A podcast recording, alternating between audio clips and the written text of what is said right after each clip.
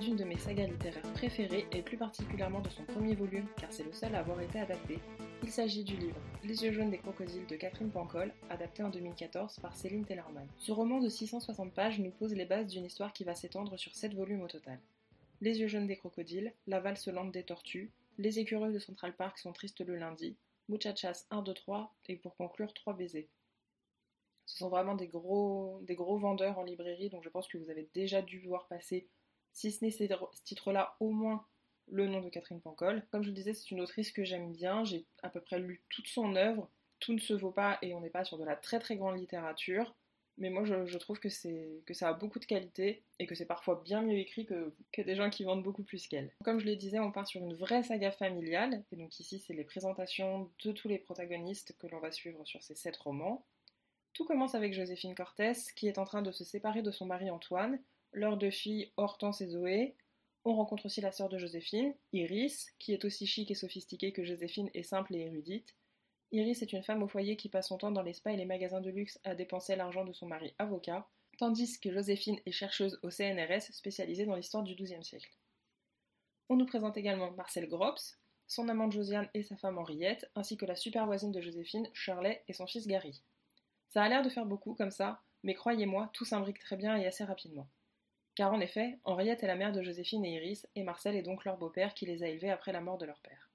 Marcel est un homme d'affaires qui a très vite fait fortune et à qui Henriette doit son argent et son train de vie. Les relations de famille ne sont pas bonnes et on pourrait dessiner deux clans. D'un côté, Marcel, Joséphine, Zoé et Alexandre, même s'ils n'ont que 10 ans, et Philippe, le mari d'Iris, qui nous sont présentés comme des gens simples, gentils, qui même s'ils ont de l'argent, en tout cas pour les deux hommes, ne considèrent pas que c'est la seule valeur d'un individu.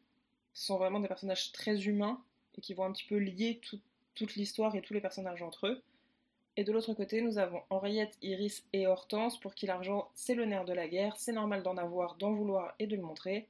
Les apparences comptent énormément pour ces trois personnes-là, et même si Hortense n'a que 15 ans, elle utilise vraiment Iris comme modèle. Elle a beaucoup de, griefs contre sa mère, car elles ne vivent pas à Paris, elles vivent à Courbevoie, c'est pas très chic, sa mère n'est pas très portée sur la mode, elle est vraiment très portée c'est un petit peu une caricature de, chercheuse qui vit vraiment dans ses livres, pour qui la, gentillesse passe avant tout, alors que pour Iris et Hortense, par extension, c'est vraiment les apparences, les apparences, les apparences, et après on verra. Mais donc de quoi ça parle plus précisément les yeux jaunes des crocodiles?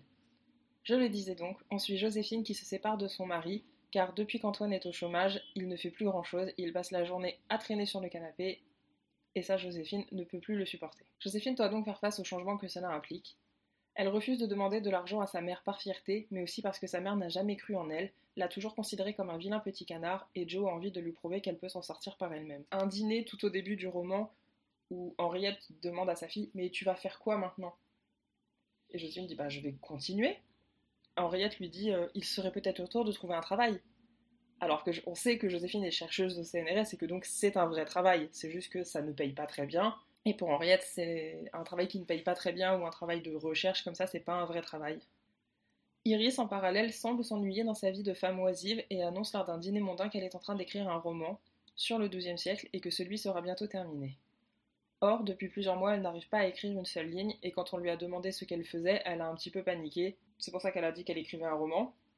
Et quand on lui a demandé sur quel sujet, elle a encore plus paniqué et elle a pensé tout de suite aux travaux de sa sœur, euh, ce qui montre que quand même, même si elles vivent dans deux mondes un petit peu différents, elle est quand même très attachée à sa sœur. À un moment, elle lui dira Tu sais que je t'aime autant que moi, et c'est pas peu dire. Pour se sortir de ce marasme, elle va donc rapidement proposer à sa sœur d'écrire le roman à sa place et de lui donner tous les revenus, les droits d'auteur que cela générerait en échange de son silence. Ce que Joséphine va tout d'abord refuser, euh, parce que pour elle, c'est pas, c'est pas très honnête intellectuellement. Et du coup, Joséphine refuse dans un premier temps, mais elle finit par accepter car Antoine, non content d'être parti avec une autre femme élevée des crocodiles au Kenya, a aussi falsifié des documents bancaires pour un emprunt qu'il ne rembourse pas et dont Joe doit assurer la charge seul. Iris, elle a manigancé toute cette histoire parce qu'elle a peur que son mari la délaisse, parce qu'elle est plus aussi belle qu'avant, aussi jeune qu'avant, et elle a peur, comme elle est très dans les apparences, elle pense que son mari aussi, et en plus il y, a des rumeurs que son mari pourrait la tromper avec quelqu'un de son cabinet, Et du coup, Iris se dit Ah, mais si je fais ça, il va encore plus s'intéresser à moi, il va se réintéresser à moi, et il pourra pas me quitter. Le fait qu'il ait un enfant, apparemment, ça ne la préoccupe pas du tout, et on voit bien, effectivement, surtout dans le film, j'ai l'impression que dès que son fils essaie de communiquer avec elle, elle ne s'y intéresse pas. Elle dit oui, oui, c'est bien mon chéri, mais tu sais, là, maman est très occupée, maman travaille, alors qu'elle est juste dans son canapé à ne rien faire. D'ailleurs, Philippe n'est pas dupe et il se rend vite compte que ce n'est pas Iris qui a écrit le roman, mais Joséphine. Et là encore, on nous montre que Philippe, c'est vraiment quelqu'un d'assez euh, humain et d'assez gentil, puisqu'il sait que Joséphine va manquer d'argent. Et ça tombe plutôt bien, puisque sa traductrice dans son cabinet d'avocat est partie en congé, donc il va proposer à Joséphine de faire les traductions pour le cabinet. Et Joséphine accepte en disant oui, mais j'ai pas trop envie que ça se sache. Et Philippe dit non, non, mais t'inquiète, moi non plus, j'ai pas du tout envie qu'Iris soit au courant, donc euh, on fait ça de notre côté, ça ne la regarde pas. Donc malgré tout ça, euh, Joséphine parvient à écrire le roman qui plaît beaucoup à l'éditeur et au public, car c'est vraiment un best-seller dès ses premières semaines de parution. Mais les coups d'éclat d'Iris lors de la promotion du livre lassent rapidement tout son entourage, ce qui amène au dernier rebondissement du livre que je ne vais pas révéler ici pour les auditeurs qui voudraient euh, la surprise. En parallèle de ça, on suit aussi, donc, comme je le disais, Marcel et Josiane, qui, malgré leurs 30 ans de différence, filent le parfait amour comme un, comme un jeune couple. Marcel, même par un habile montage financier, va faire céder les parts de la société à Henriette pour être le seul propriétaire de la société, demander le divorce. Demander le divorce parce que là, pour une fois, il est amoureux, alors que ça fait 30 ans qu'avec Henriette, il ne se supporte pas, voire même il se déteste, elle lui pourrit la vie. Donc il ne la laisse pas sans rien, et on voit que là encore, c'est un personnage très généreux, parce que quelqu'un qui vous a pourri la vie pendant 30 ans, quand vous divorcez, vous n'avez pas forcément envie de lui laisser le grand appartement, une jolie pension tous les mois. Euh, voilà, lui le fait, un petit peu pour la faire taire aussi. Euh, il le dit dans le. Il le dit, ben, si, si tu me cèdes tes parts sans faire d'histoire, tu auras tout ça. Si tu fais des histoires, tu te retrouveras sur le trottoir. Je ne te laisserai rien. Évidemment, Henriette est-tu le serré parce que oui, mais comment tu as pu me faire ça, moi qui ai tout fait pour toi Alors qu'on sait très bien que non, elle n'a pas fait grand chose pour lui. Elle lui a un petit peu mis le grappin dessus quand elle est arrivée dans sa société. Et c'est comme ça qu'elle a pu avoir la vie confortable dont elle rêvait. Et Henriette est vraiment décrit comme un personnage vil, donc je cite Henriette Grops était comme beaucoup de gens, détestable pour ses proches, aimable avec le premier venu. Elle voyait le mal partout puisqu'elle le portait en elle. On apprendra même quelques pages plus tard que les traumatismes et le manque de confiance de Joséphine sont liés au fait qu'enfant, lors de vacances au bord de la mer, sa sœur et elle ont failli se noyer, mais qu'Henriette a décidé de ne sauver qu'Iris. Malgré tous ces personnages et ces rebondissements, personne n'est mis de côté dans le roman, car même Shirley et Gary ont le droit à leur arc narratif. Lors d'une cérémonie royale britannique retransmise à la télévision, on aperçoit Shirley dans les rangs de la famille royale. Si une fois confrontée à Joséphine, elle nie, la vérité ne tarde pas à se révéler, et là encore je garde le secret pour les auditeurs qui voudraient découvrir le roman. Concernant l'adaptation, je dirais que c'est une assez bonne adaptation, dans le sens où le, film fait 1h57, le roman fait 660 pages, donc oui, évidemment il y a des manques, c'était obligatoire. Je pense que c'est une bonne adaptation, mais que ce n'est pas un très bon film. C'est une petite production TF1 vidéo et on sent, en tout cas de mon point de vue, on a l'impression vraiment qu'il voulait pas beaucoup se prendre la tête, faire un petit film pour, euh, pour le diffuser l'après-midi, euh, voilà, un petit téléfilm d'après-midi malheureusement. Les cadres ne sont pas très travaillés, la photographie n'est pas très recherchée non plus. Il y, a, il ceci dit de bonnes idées, parce que dans le roman, on voit souvent Joséphine à sa table de cuisine ou à la bibliothèque en train de réfléchir à son roman, et donc on a toutes ses pensées ce qui n'aurait pas pu être fait dans le film parce que ça aurait nécessité, ça aurait nécessité beaucoup de voix off et ça aurait beaucoup alourdi le propos. Alors que là, il y a juste une scène où on la voit écrire à la bibliothèque avec une voix off et ça nous permet vraiment de comprendre qu'effectivement c'est quelqu'un qui travaille beaucoup, qui travaille avec euh, minutie, avec acharnement. Le film fait aussi usage de la voix off à un autre moment. Dans le roman, Antoine envoie souvent des lettres à ses filles. Et là, dans le film, on ne le voit qu'à une seule reprise. Et là, c'est pareil, du coup, c'est une voix off sur des images d'Antoine au Kenya. Enfin, dans le film, ça se passe en Afrique du Sud. Pareil, on élude toute la partie où en fait son élevage de crocodiles ne se passe pas aussi bien que prévu car son patron ne le paye pas. Ça, c'est vraiment très éludé.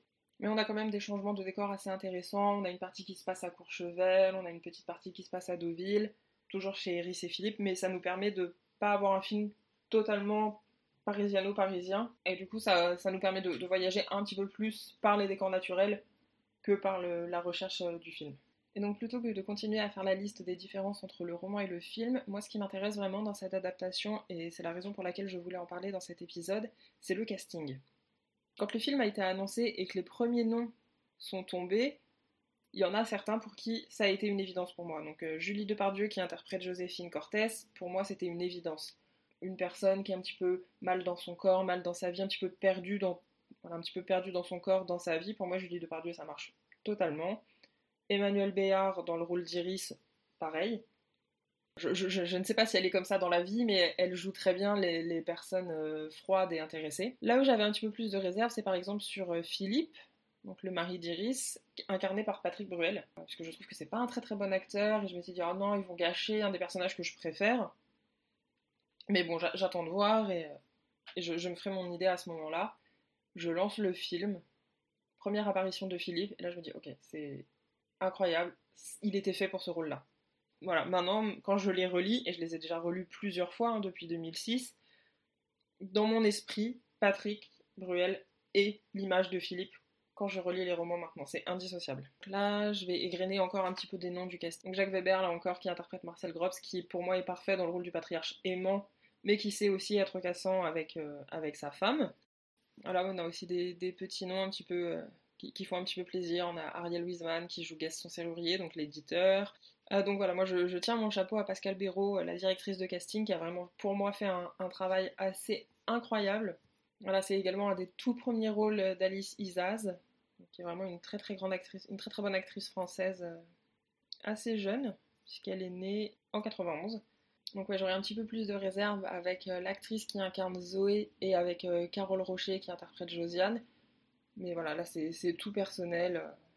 C'est vraiment une, appréciation toute personnelle des, acteurs. Donc. voilà, mis à part ces deux petites réserves, je trouve vraiment que le casting est excellent, je me répète. Et ça sauve un petit peu le film, parce que malheureusement, euh, le cadrage, le filmage, les directions d'acteurs laissent un petit peu à désirer. Ce qui est dommage parce que je pense qu'il y avait vraiment moyen de faire quelque chose de très très bien. Mais voilà, je pense que c'est un projet dans lequel les gens n'ont pas forcément très cru. Ils savaient que ça allait marcher au vu des ventes du livre. Et du coup, ils se sont pas trop pris la tête à mon avis, mais ça prouve que c'est pas parce qu'un film est une bonne adaptation que c'est un bon film. On aura peut-être également dans ce podcast l'occasion de trouver le contraire, à savoir des bons films qui sont de très mauvaises adaptations, mais ce sera pour un prochain épisode. C'est la fin de cet épisode, j'espère qu'il vous a plu. Les épisodes solo comme ça seront toujours assez courts, mais c'est pour me permettre d'avoir un petit peu plus de régularité et de pouvoir sortir un épisode tous les 15 jours. N'hésitez pas à laisser des, commentaires si cela vous plaît, que je sache euh, si je continue ou pas ces épisodes en solo. Quelle que soit votre plateforme d'écoute, n'hésitez pas à vous abonner pour ne rien louper des prochaines sorties. Le lien du compte Instagram est dans la description si vous voulez aussi nous suivre entre les épisodes. J'ai également ouvert une page Tipeee, le lien sera dans la description. J'y explique pourquoi j'ai décidé de faire du financement participatif. En deux mots, ici, c'est parce que j'ai investi dans du nouveau matériel, une carte son et des micros. Et que si je n'ai pas pour but de m'enrichir avec ce podcast, j'aimerais au moins pouvoir rentrer dans mes frais. Donc voilà, le lien est dans la description, il y a plusieurs euh, types de contreparties.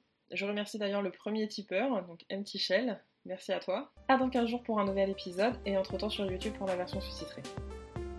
Et n'oubliez pas, regardez des livres, lisez des films, ou le contraire, c'est encore mieux.